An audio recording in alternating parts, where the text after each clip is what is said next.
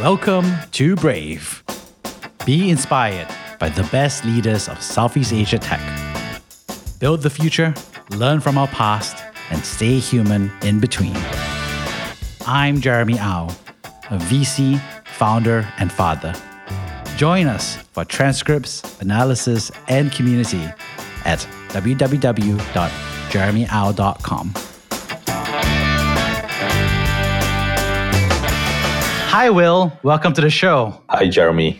Nice to be in it. Yeah, really excited to have you because you're an entrepreneur who is really tackling, you know, Southeast Asia financial inclusion. And I think you have a strong history, not just in terms of your background, but also in terms of the range of activities you're doing across Southeast Asia. So for those who don't know you yet, could you introduce yourself? Yeah, I'm Willy Arifin. My full name came from family business, the generation. Since the early age, I'll say I've been groomed to, to be entrepreneurs. We talk about businesses a lot on the dining table, my parents and his families. And I do attend some board meeting even when I was very young, even though I don't know what it is. So I was just running around in the board meeting room and stuff, making noises and stuff. But yeah, I was always close within proximity of uh, the business, I'll say. So I, I grew up, graduate from Michigan, Ann Arbor, came back straight pulled back to family business, was asked to review the Southeast Asia strategy. Then, you know, I was put in Indonesia to be in charge of the family business there. Well, times fly. That was 2003. And fast forward 2015, I bumped to my good friends from school, Ben from Michigan. We wanted to do something together. So we look at a few opportunities and stuff. Yeah, finally we stumble into this data point that's very interesting in Indonesia. Unbanked and underbanked, there is a 80 billion funding gap and there's 65 million SMEs in Indonesia. And that really caught my eyes. So pretty much we stick ourselves in. I told him, you have to be the Batman. I have to be the Robin because I have a family business to, to, to handle. So it's, it's hard for me to commit 100% of my time. So a lot of discussion and negotiation with my families. And finally, at one point, it's the gut feeling that I have that this is something that's going to be huge. So yeah, I decided to jump on board and be committed 110% to this but yeah, that's that's one of my interesting tech journey. And since KoinWorks started in late 2015 until now, I think we grow from four people to now 650 people. It, it's very different, like how, how you operate a, a, traditional business and a tech startup. Right? In the traditional business run by the family, pretty much I was the almost the youngest one there. Yeah, while in the in the, the tech startup, I'm pretty much one of the oldest one there. so it's, it's, it's, a big uh, gap and difference. But yeah, because of the gut feeling, I, I, took the jump, and I think I, well, so far I've made the right move. I feel. Then you know, not only that, 2018 onwards, I start to be very interested in doing tech investment. So that's the time when me and my wife decided to allocate certain part of our money, our nest, our pool nest, to, to invest into founders that willing to use technology to disrupt the industry. So pretty much I want to empower entrepreneurs. I mean, I feel this is truly a golden era in Southeast Asia. At least, you know, the past five years and the next five years will be very interesting. And Southeast Asia, I believe, truly believe, will be the next powerhouse. Yeah. Amazing. So let's talk about that beginning stage. You said you got to shadow some board meetings and as a kid. What do you remember about that? Nothing. I was just running around drawing things on the board, Dis- disturbing the families, you know. So I mean, you hear things, things they talk about growth, revenue, profitability, but at that age, when you're just like eight years old, nine years old, what do you know about that much, right? All you know is they are talking serious stuff and you just want to catch the attention of your dad. So you're just making noise everywhere. But i think that little things actually creep into your mind. During dinner and my dad would talk to my mom about it you know you, you listen. You get inputs here and there. But indirectly you know it, it just creep into your mind. Now only when you grow up you just kind of like remember. Actually that's something that you know we talk about. So now i encourage to talk to my wife too during dinner while my kids is there too. So I think hopefully they'll catch a bit here and there too, and they will be inspired to be entrepreneur themselves for the future. When you talk about business and entrepreneurship in front of your children, how do you feel gets across to them? What do you think they understand, or what do you think they don't understand? Well, my, my son uh, is, is, is quite interesting, actually. I mean, he's, he's 10 years old now. We start to talk about stock trading. I, I give him a, a, virtual account and 25,000 virtual money. So we talk about stock trading uh, because me and my wife, we, we love to invest. We, we encourage him like, you know, hey, why don't you try to invest things that you believe on the company? So as a children, they know Disney, right? So they will invest in Disney. They know Nike, Apple. They see things that is crowded or things that people use. And he did pretty well actually. He, he doubles his his, his twenty five thousand in less than nine months. That was during the last year, but I, I don't know now, man. I have to check his, his portfolio. But this is the little things that I, I feel that indirectly you're influencing them for their futures, I think. You went to Michigan, go blue, and so you decided to become a computer engineer. So why did you study computer engineering? I always been very interested in tech stuff. When I'm young, my dad always bought speakers and stuff, DVDs, AV, you know, and then Blu-ray and stuff. So for me, you know, he, he asked me to kind of install it, right? So I'm like sticking all the cables here, trying all the different speakers configuration and stuff. So so that got me into electronics. And then he got me a computer then, which is running like Lotus and stuff. It intrigued me. So I thought I'm, I'm given the opportunity to choose. You know, some parents are pretty strict, like you have to go for this direction. I, I was given the freedom, right? So my interest then was, you know, what makes software ticks, right? So very strangely, actually, I do, I, I make games. So that, that's what I learned in school. So I, my, my final project, actually, I make a fighting games like Tekken or Street Fighter, that kind. so it's, it's, it's, it's weird. Amazing. From there, of course, what's interesting is that you didn't really go into an engineering job after that, right? Uh, you decided to pursue more of a business role eventually. So how was that transition between, you know, your major versus your career? Yeah. Yeah, it is a big gap, but I wanted to go into, you know, I applied to actually IBM then, right? Uh, got accepted too, but my parents like, no, you're going back to family business straight. So, you know, I was thrown there, you know, I shadow my dad. I was moved around department and department and learn by swimming. So that's that's always the, the, the way, right? You know, they just throw you down and you have to figure out to swim. The good thing is, I, what I feel, you know, software engineers learns about logic one zero one zero. You know, a lot of things are logic, so I, I, use that to implement to the family business. Of course, there's some frictions and feedbacks. You know, family business is always there's a little bit more drama than just pure business, but you get to learn the loops, right? I mean, I was there for almost what 12, 15 years, yeah. So yeah, but my dad is also a good teacher, I guess. Why was he a good teacher? Ah, that's interesting. I mean, my dad doesn't really tell you what to do. He kind of gives the freedom. I think that's what you need when you're young. Because if you are being told what to do, then you, you are just someone executing. But if you're not told what to do, you have the freedom to do whatever you want to do, right? So you can experiment and, and test a lot more things, right? So I think that's makes me become very experimental. And I think this bodes well for my startup to A lot of MVPs has to be done quick to the market, you know, try, test it, test it, you know, see it works or not. You know. it, it doesn't give you fear, right? It gives you feels like, you know, yeah, you, you are there to challenge the world kind of feeling. Yeah. What's interesting is that you went through this transition at a family business and then eventually built out a new venture, right? So talk us through how that transition happened. Oh, that yeah, that, that's the super interesting one. Right?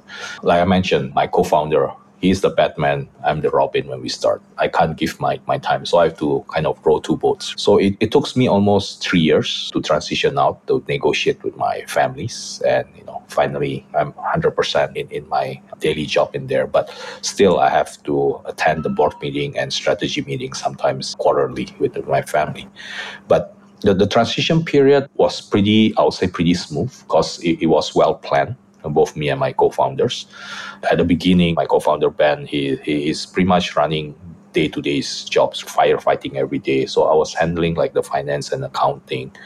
Then, you know, once we get the, the senior people of the finance and accounting, I start to Like you have the generals there to, to kind of monitor it. You just need to advise there, right? Then I went to the marketing side. Then same case, uh, we slowly build the marketing side. And once we have a general stairs too, then I start to uh, put my foot off a bit from the gas. The, my last role was in uh, product. I, I love product. I'm someone that always challenge and I always believe that innovation is something that has to be built in the company DNA. Without innovation, you are just ready to be disrupted. Even a tech startup that disrupt the industry can be disrupted too, right? So you, you need to keep innovating. So that's something that we, we truly believe in, in, in KoinWorks. So finally, uh, we promote our VP of product to be a CPO. Then, you know, I, I took my foot off too. Now I'm more investor relationships, fundraising, you know, small strategies now. Yeah, product is still close to my heart. So, you know, innovation lab is something that I love to do. So it's still something I, I love continue to do too. So, what do you find is the difference between the new venture and the family business? You know, you started hinting at it a little bit. So, tell us what's the culture difference? What's your personal difference? How do you do things differently?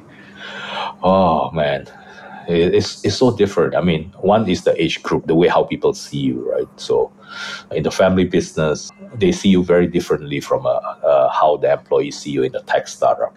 In the tech startup, well, for, luckily for those we hire, they give like 110% and they are on fire. They need, they, they want to challenge the, the market. Well, well, in the traditional business, it was more like, oh, this is what you told me to do, I'll just do it. Then they don't question it, right? Since a lot of the people are more older, right, I'll say, because it was my dad's era, I would say they are kind of settled already. It's, it's hard to see the fire in them. So they, they just want nine to five job kind of thing. Yeah, I, I call that the settling age. And that's something that I think uh, the, the big difference, the culture. Yeah.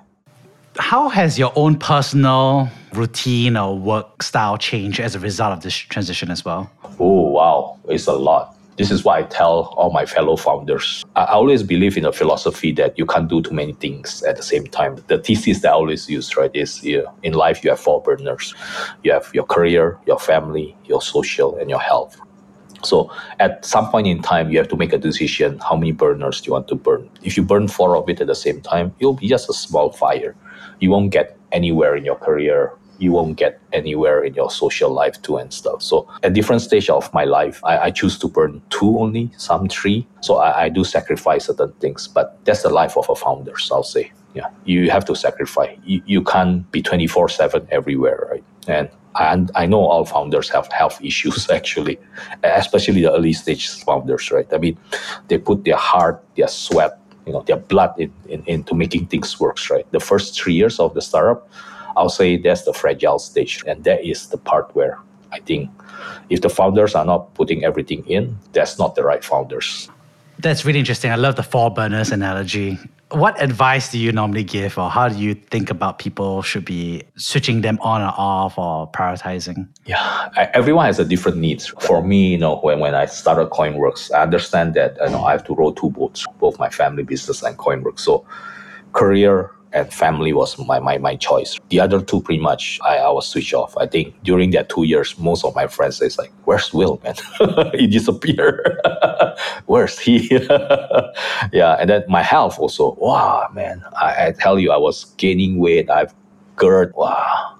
It's, it's just insane because you are eating irregularly, you know, and you are in constant stress and challenging yourself all the time. So, yeah, that is really a hard time for me. I mean, in terms of health wise, uh, that was very, very challenging. And there's a time I, I, remember vividly that I have to pitch to investors and I have a GERD attack the day before, right?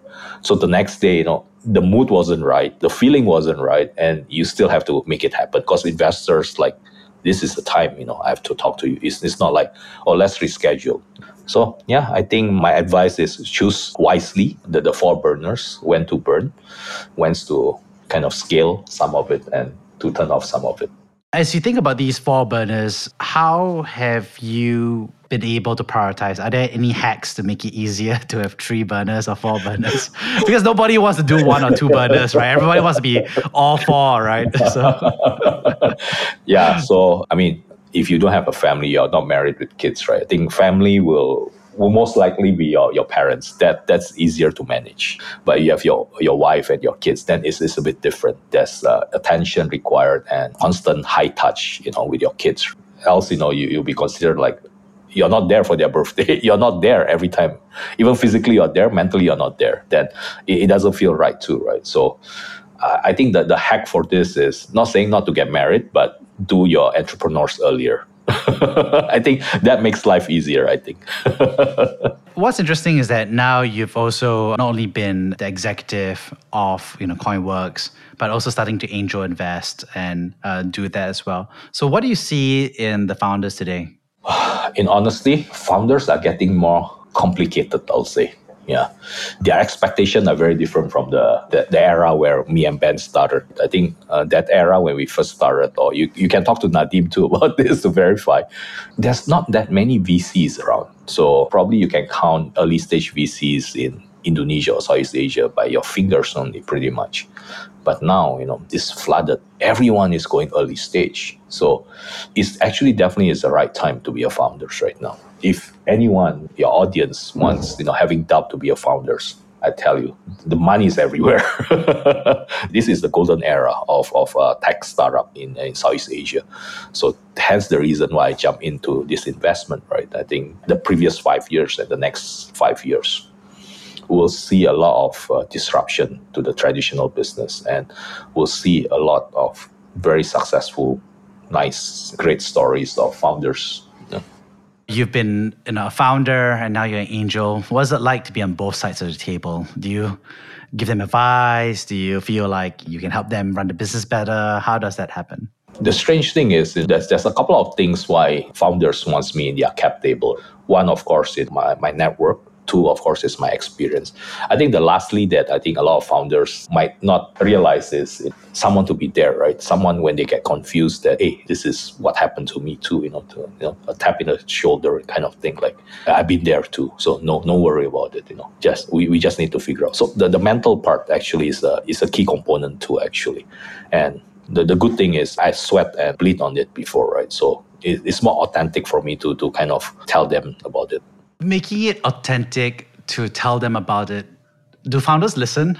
because you know, when I was a founder, some angels I listened to, some angels I did not, right? So I'm just kind of curious how you think about it. Yeah, yeah. I mean, uh, founders has a lot of angels. I mean, right now, you know, when you see the cap table uh, the early stage startup, right? Whoa, know, they have like 20 angels, and you, can pretty much see who's the name in there, right?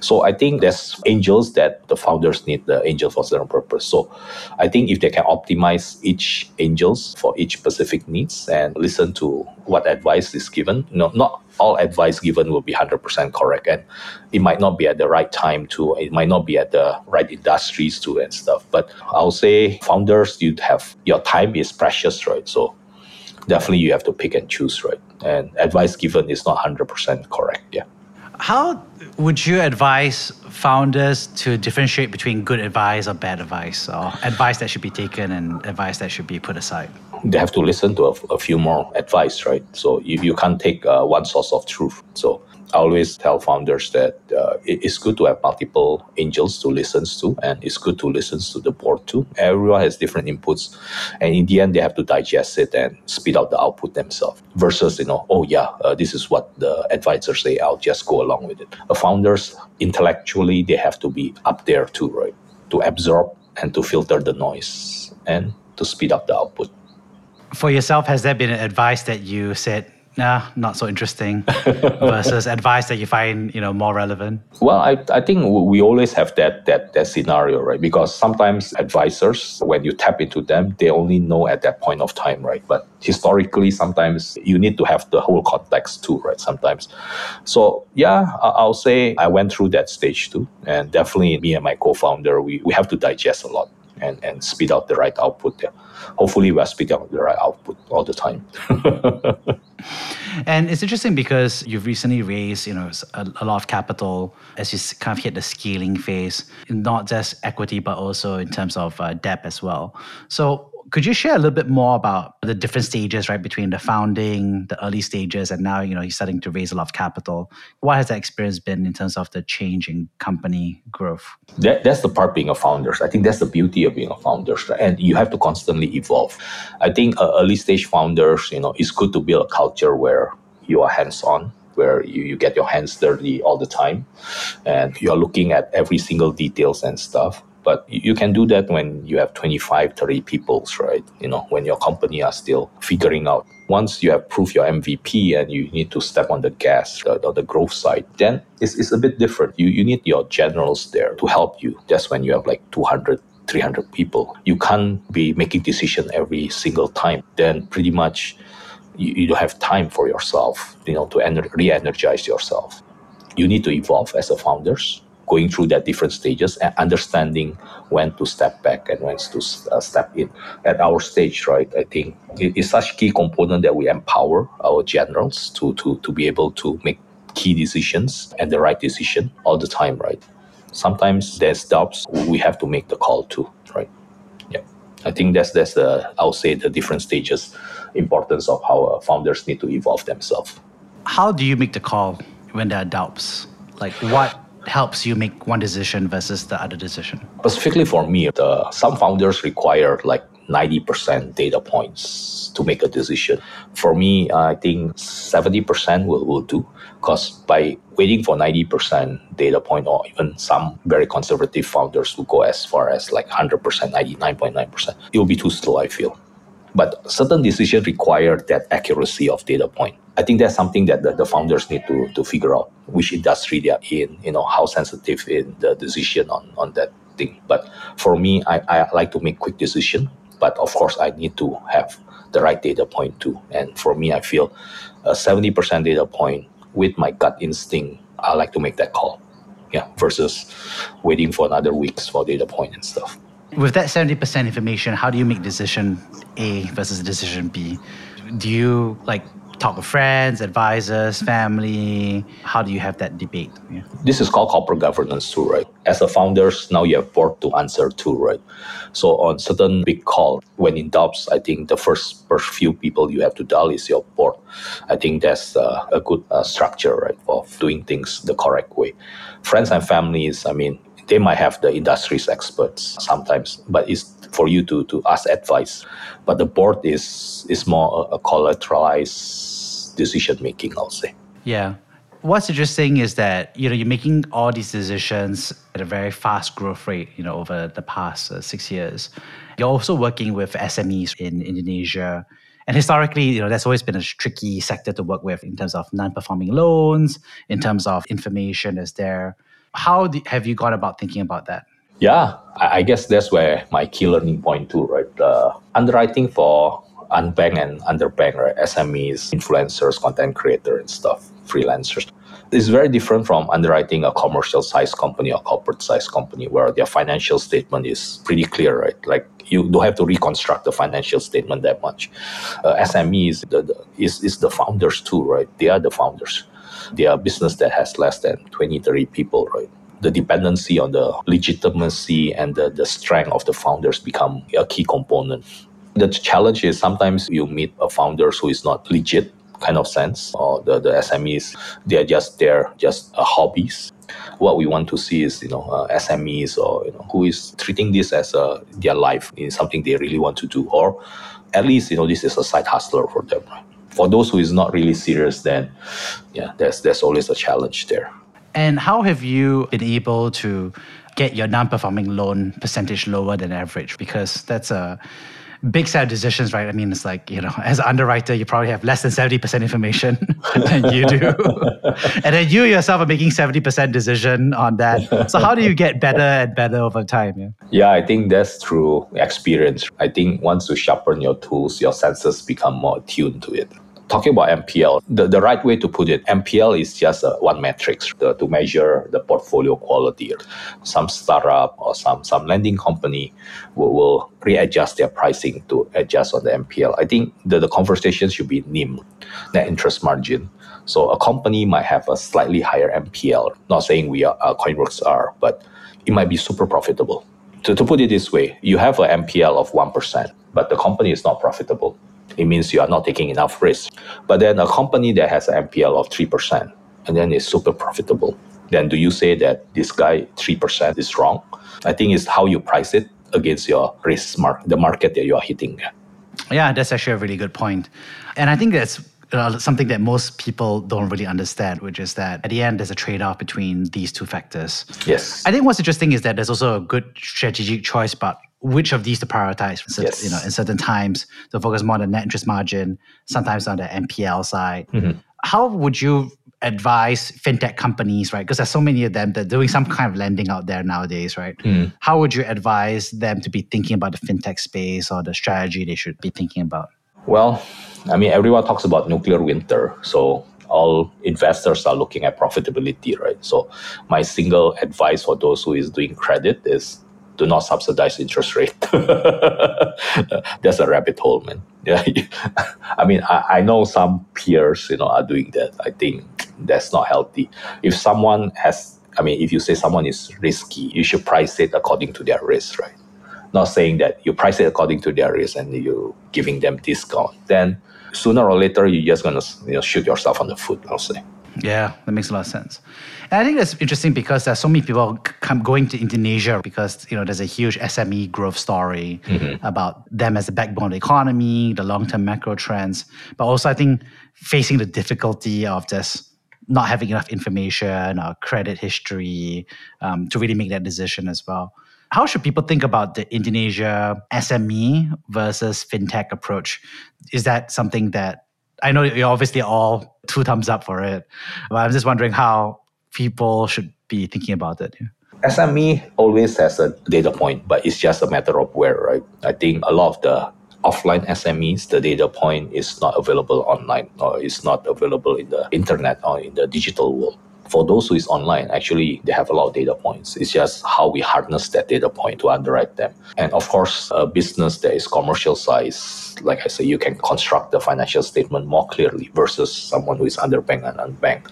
The way you have to see it is the risk profile. With this amount of data point, what kind of pricing you should put on it versus someone who has a complete data point, what kind of pricing you should put on it. So I think in the end of the day, it's the price risk factors. Indonesian SMEs, yes, some SMEs way to the bottom of the chain has really no data points at all. And that's the part where you have to price it accordingly, right? You, you can't say that a farmer who is dealing with cash basis and stuff, and you are giving him a attractive interest rate, right? Then it's wrong. But then there's a lot of now all these agritechs popping out everywhere that is empowering these farmers or these fishermen, right? Then you have additional data point, and that's when you can price it even better, right? So I think data is the key here. I think. And what's interesting, of course, is that you also uh, talk about financial inclusion, right? For those who don't really understand this, I think I have a hint of where you're going with this, but how does providing loans to SMEs lead to more financial inclusion? Like, what is the social value or impact of you know lending to the underbanked and unbanked? Okay, we, we can use analogies, right? If someone doesn't have internet access, he will be fall behind because he, he can't educate himself through reading uh, in the internet or you know uh, getting video contents and stuff. That's why internet access become a key point in our life nowadays, right? So financial inclusion is the bread and butter of SMEs too. Imagine SMEs who only can get loans from Loan Shark. Pretty much they are doomed. Their interest rate is 50%. And that is not a year, that is like by month. So having a financial inclusion for this, we give them access of credit at the right price for them. It will change their business. We have a statistic in KoinWorks. Hmm. If they take a loan with us, a productive loan with us, within six months, their sales will increase by 60%. Wow, that's powerful. And that 60% helps them, you know, pay employees better, pay themselves, feed their families, Yes. work their suppliers better. Amazing. As you think about all of this, could you share about a time that you personally have been brave? Oh, I think the biggest brave decision I made was to jump from the family business to run KoinWorks. I think that, that that takes a lot of, I mean, not only negotiation, but I think it's a big decision. It changed my life too, in honesty. Looking back, I think it is quite crazy. So, I mean, some of the phrases that I remember was like, how can you do lending without looking at someone? right? And then you want to run that business? Like, yeah, you know. So that gut feeling, you know, is really that sixth sense that makes me took the jump. Like, this is the one, man. The data shows that there's a big market there, and this is the one that I need to tackle. I need to empower people here. This is where I'm going to change my life and people's life too. That was the the most, I would say, bravest time ever. Of course, besides taking the decision to marry my wife, right? I think that's another brave decision, I'll say. That's interesting, right? Because was your wife already there when you made the decision to uh, transition from the family business to founder? Yeah, yeah. I think uh, it's a collective decision, of course. Mm. And how was that collective decision, right? Because I think there's so many founders out there and they, they're trying to make a decision to transition from an employee job or executive to become a founder. And then they have a wife, maybe they have children. So do you have any advice or memories about how you reached that collective decision? I think uh, it's good to sit down and, and talk and, and run the numbers everyone has a different pockets. Everyone has a different pocket. So it's, it's not easy to, to kind of uh, generalize things, but it, it's good to run the numbers because being a founder, you know the statistic too. Maybe out of 100 startup, only less than 10 will make it. But the, the earlier you do it, I, I always truly believe that the more chances you can fail, but the more chances you have to succeed too. I started KoinWorks, I think, in honesty, I feel is a bit at the later stage. I should have done it like when I'm in the late 20s instead of mid 30s, right? I mean, that's also something always people think about, right? Is that should they wait longer and get more experience before they set up a business versus starting earlier? Sounds like you're very much more earlier. You're very much more in favor of going out earlier. Yes, yes. Yeah, of course. I think experience can be gained during learning. But of course, you know, if you have more experience, chances of success is higher. But it's not that much higher, actually. Yeah. If you could go back in time, all the way back to your senior year, right? you know, mm. in uh, you know, Michigan, right? Uh, uh, Ann Arbor. What advice would you give yourself uh, back then as a senior? Wow, network as much as you can. I think as you grow older and as you build your startup, the power of network, the people that can open the doors for you, is much more important. How do you advise people to go about networking? Because you know, so many folks there. I mean, obviously, once you're a certain executive, you you know, you're kind of very comfortable with networking. But there's so many people who are not comfortable with networking, or they're relatively more junior. How did you get comfortable with networking? I'm a I'm a really introvert guy. I'm an engineer introvert. You know, typically uh, what kind of character I am if I go clubbing last night, I'll be sitting in the corner there, you know, playing with my phones, sitting down there. Yeah, I think everyone has to get into their comfort level. So I think networking is also a kind of a, a life process too, right? I don't think you can live your life just be yourself. I mean, alone, cocoon in the corner and stuff. So you need to be able to network with your families, with your friends, your kids too. You need to be able to network with them. So the sooner you learn about it, the, the better it is, I, I feel too. But different people has different pace. I think it's great that to start early in school, when you fail, it doesn't feel bad. When you fail in the real world, in your founders, then the effect is greater. Yeah. So school is always a good time to experiment a lot of things. Yeah. Oh, I love that so much.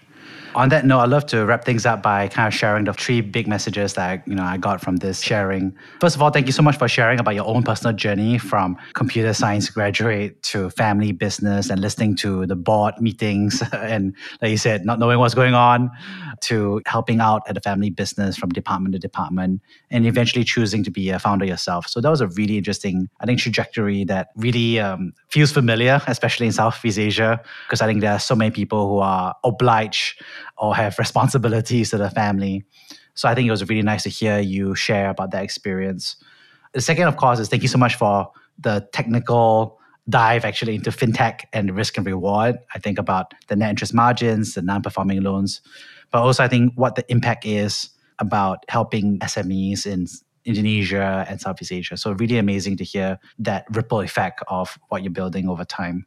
And lastly, thank you so much for sharing about the four burners, uh, about family, social, health, and career. Really interesting to hear that analogy and metaphor about how founders and folks should be thinking about what they can switch on, switch off, do more, do less, and also hearing a little bit about your own personal struggles in the early stages, for example, around your health, to focus on your career versus later on now that you've been able to prioritize a little bit more of your family and career as well. So thank you so much for sharing all that you've shared. Thanks, Jeremy. Really enjoy talking with you here. Thank you for listening to Brave. If you enjoyed this podcast, please share this episode with friends and colleagues. Sign up at www.jeremyau.com to discuss this episode with other community members in our forum. Stay well and stay brave.